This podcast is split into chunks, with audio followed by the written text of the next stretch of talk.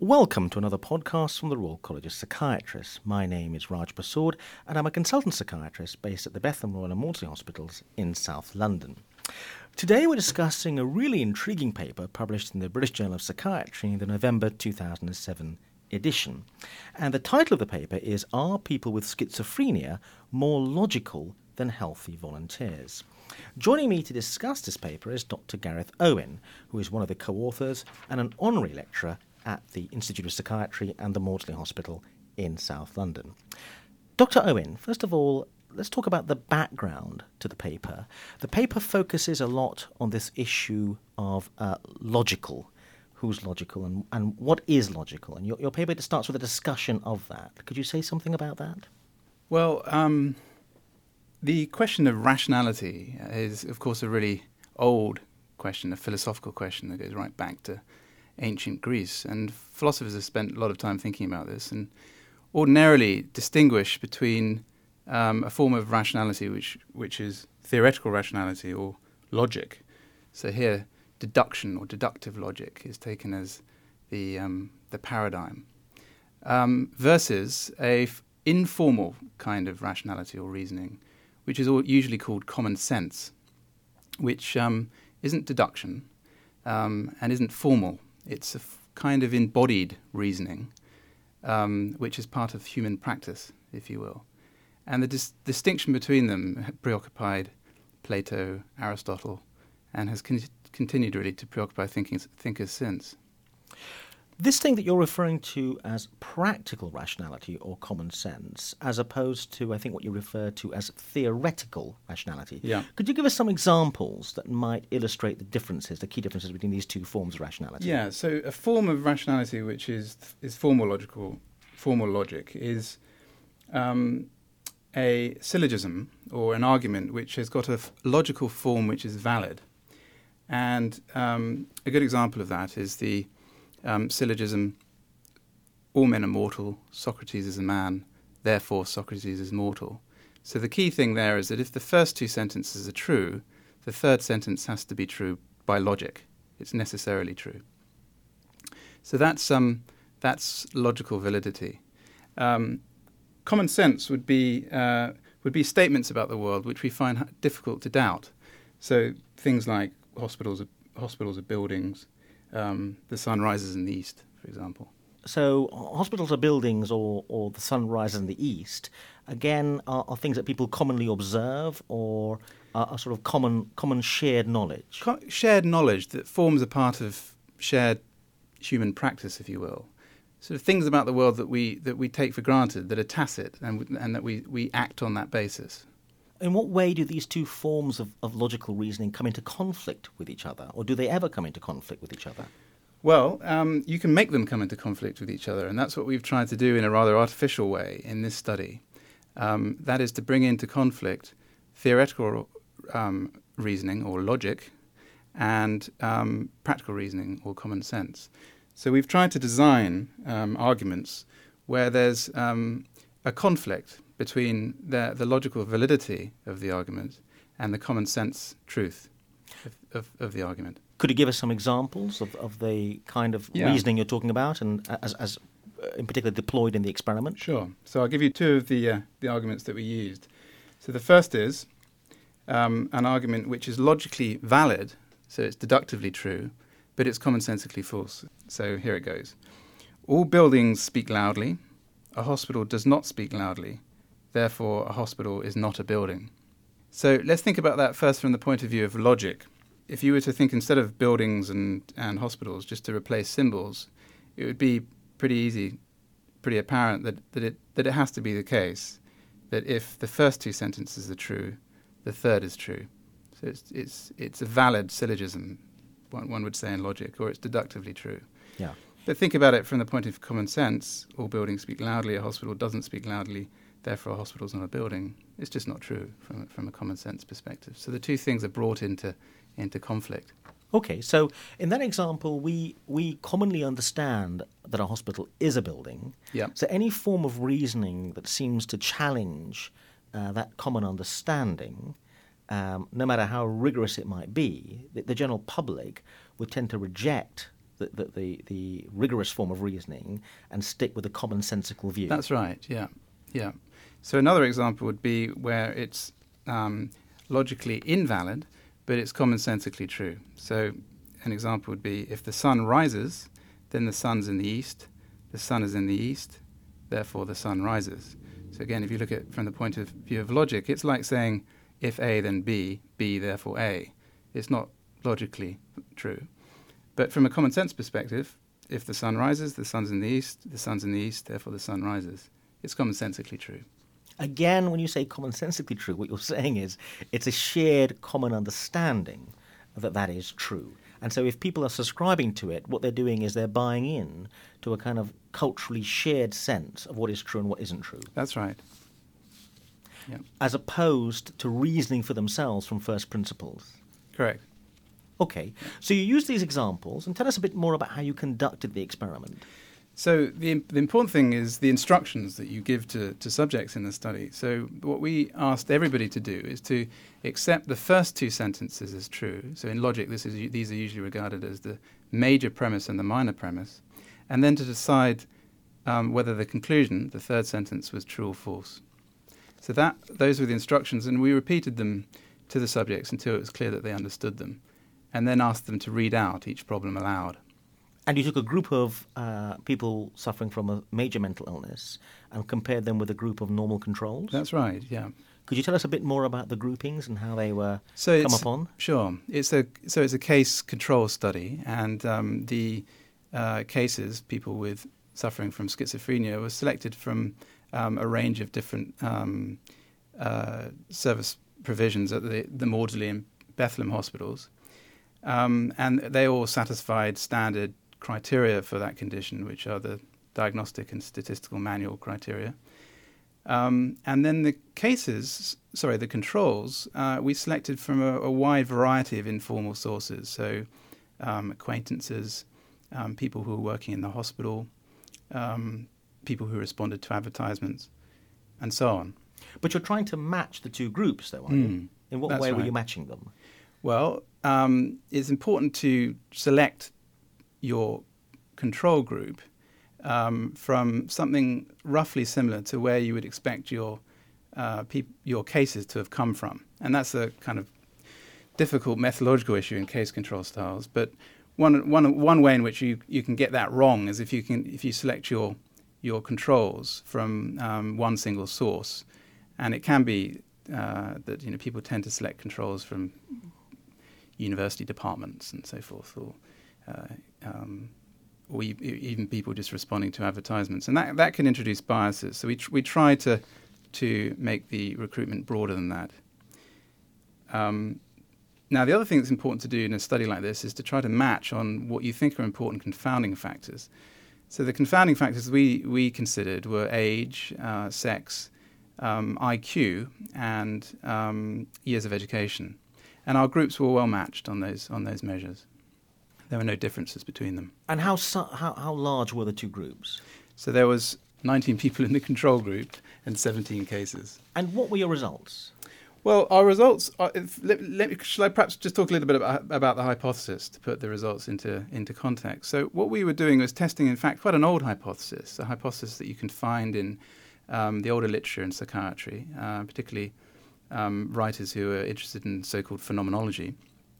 And this is the hypothesis that people with schizophrenia have a kind of difficulty with pragmatic knowing, if you like. One um, one of these psychiatrists put it well when he said that they there's a loss of, of knowledge of the axioms of everyday life. And it was expected that in certain situations, people with schizophrenia may actually outperform um, healthy volunteers on tasks where to not to, to not be distracted by the axioms of everyday life, if you like, would mean that you do well on theoretical matters or logical problems. So we were trying to to test the hypothesis that people with schizophrenia would do better on logic than healthy controls, and that's what we found. And by logic, you're you're talking about this rigorous theoretical logic. That's, that's so right. You're drawing a distinction between that and practical reasoning. That's right, yeah. What were your results? So we found that people with schizophrenia did outperform healthy controls, and uh, this was statistically significant. perhaps I can also just read out a little bit of some of the verbal reports of what people actually say when they're, when they're thinking about these problems. So the first uh, syllogism that we talked about earlier, this is um, all buildings speak loudly. A hospital does not speak loudly. Therefore, a hospital is not a building.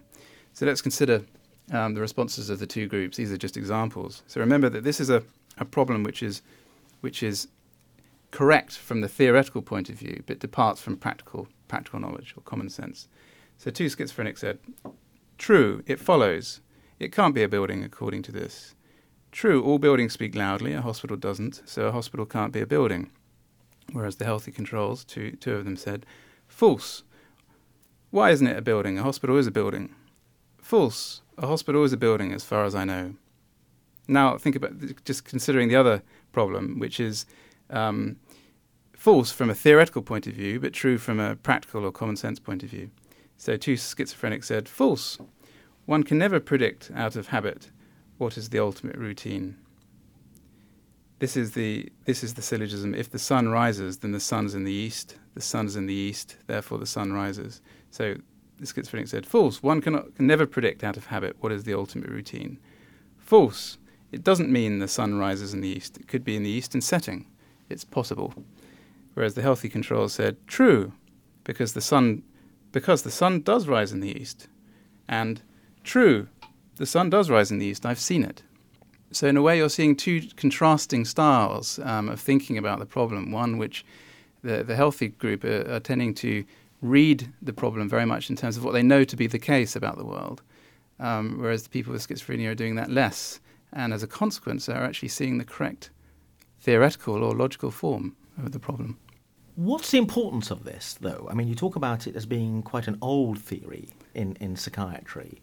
Um, a lot of people, on first glancing at the title of your paper, might think to themselves, this is a rather obscure idea. But actually, it's a very important idea, because it goes to the heart of what a delusion is, for example, yeah. disordered reasoning, and in a way goes to an essential core concept at the heart of psychiatry. I think that's right. I think that if you think about what, what madness means, madness uh, colloquially means to be um, out of one's mind. And mind we usually understand as as um, some ability for abstract reasoning or to be logical in a way. And it comes as a bit of a surprise to see that, um, you know, a form of, of mental illness which is very severe, namely schizophrenia, has seems to have these properties, seems to have these characteristics. What are your theories as to what's going on here within the mind of a schizophrenic that allows them to be superior, according to your testing, in this logical reasoning compared to the general population? Well, we didn't um, address any anything to do with uh, etiology or, or cause uh, in this paper. It was more a paper looking into the nature um, of this condition, schizophrenia. In a way, trying to revitalize, I suppose, um, the old notion that psychopathology or, or, or mental illness can teach us a lot about the nature of being human. So those were the motivations, I think.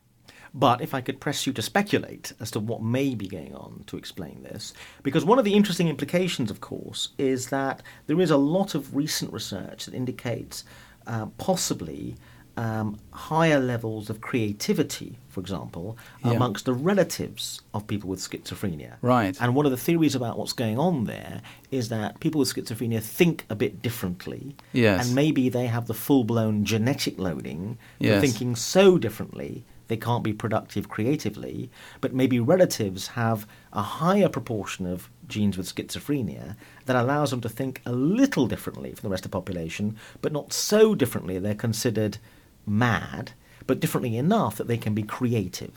And this, yeah. your, your paper fits quite nicely into this idea, yes. because what's happening is, according to your paper, that um, people with schizophrenia reject conventional wisdom if their own minds or their own ideas lead them down a different pathway. Yes, I think I think these results would be congruent with that um, with that tradition. Um, I mean, I suppose when one's saying creativity, one has to also spe- specify creativity for what. I mean, this is this this study, um, you know, suggests that there's there's some ability you could say is perhaps even under certain conditions superior for theoretical or logical reasoning, but that's just one form of creativity, of course, isn't it? And um, I mean, there's been long um, interest in the relationship between schizophrenia and autism. I mean, that goes this goes right back to Bleuler, doesn't it? Um, and people, or the autistic uh, um, uh, style, if you like, is, is often thought to be one which c- can have certain idiot savant qualities, um, particularly within this sort of area of, of, of formal theoretical puzzles, if you like. I want to take issue, though, with the um, title of your paper, um, which is Are People with Schizophrenia More Logical Than Healthy Volunteers? Because I feel you're skating over um, a, a, quite a, an important tradition in philosophy, because in a way what you've done is you've said if you think of something as being true using logic, and it, it now comes... it occurs to you when you think of it as being true using internal logic, using your mind, and you observe this doesn't appear to be the case in the world out there, then you should reject what you see in the world out there.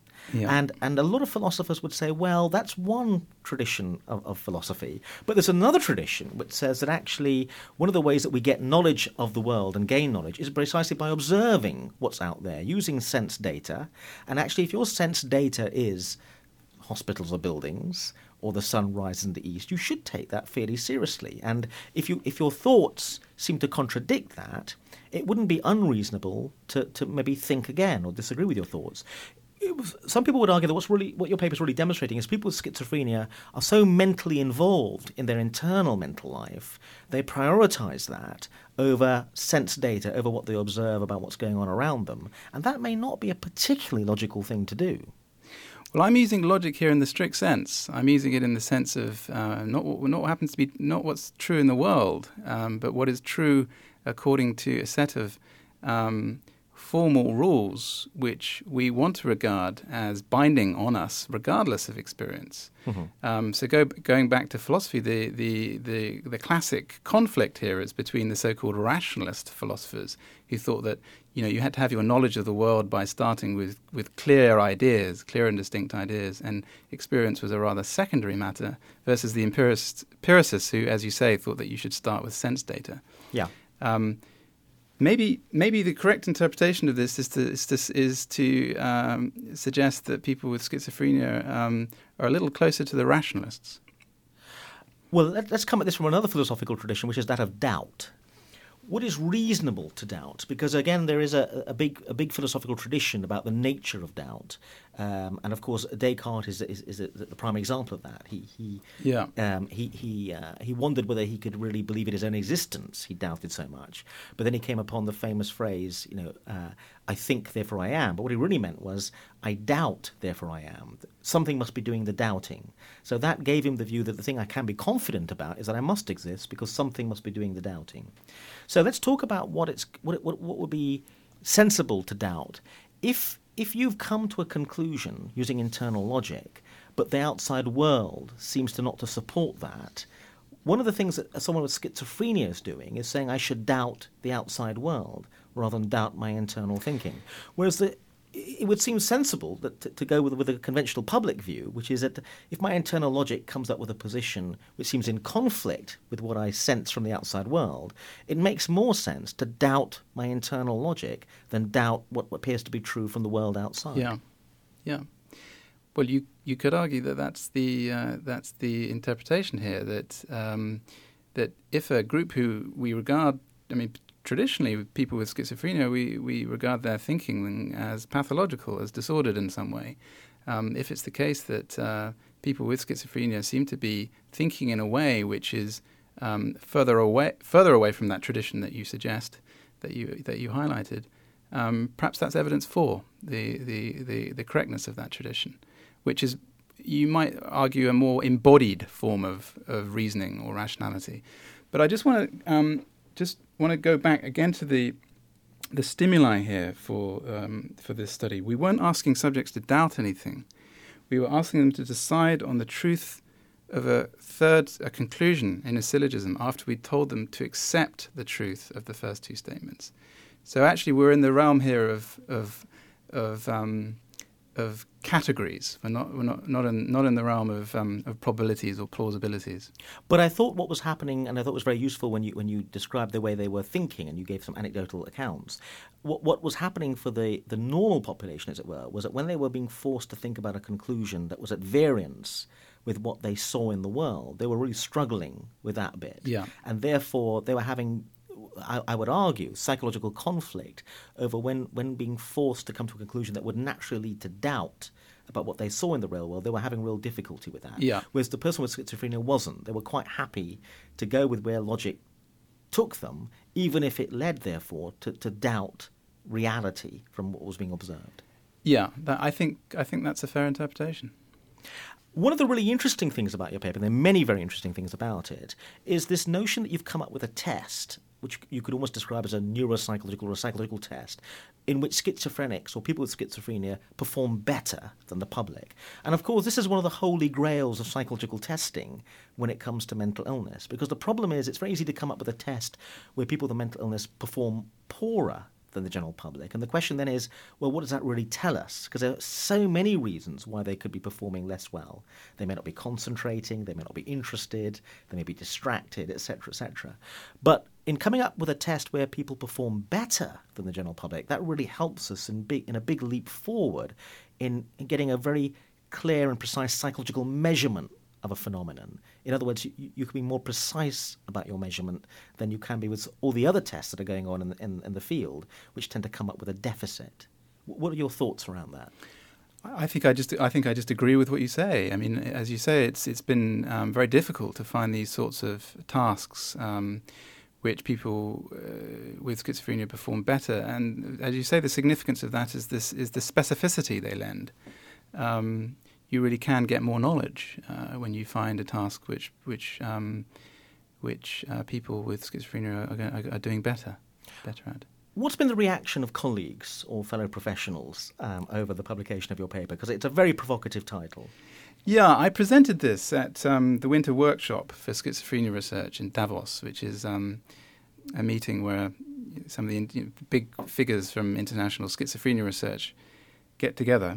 And Um, I think there was interest in it, um, but it was provocative, and I think it, to some extent, perhaps shakes a tacit assumption which people have, and maybe also teases a little bit the notion that something like schizophrenia is a neuropsychological disorder in the same way that neurological disorders are. What's the next step in your research? Is there another paper in the pipeline which de- develops this work further? What I'd like there to be, I think this work like this has always somewhat struggled to find funding because it's slightly novel, risky, and doesn't really lie very clearly within the domain of academic psychology, let's say, or traditional neuropsychology. Um, it's a study that's very explicitly making use of philosophical concepts to organize a case-control study, you know, a controlled experiment. And I don't think that's really been done before. So it's, in this sense, exploratory. Doctor Gareth Owen, thank you very much indeed. Thank you.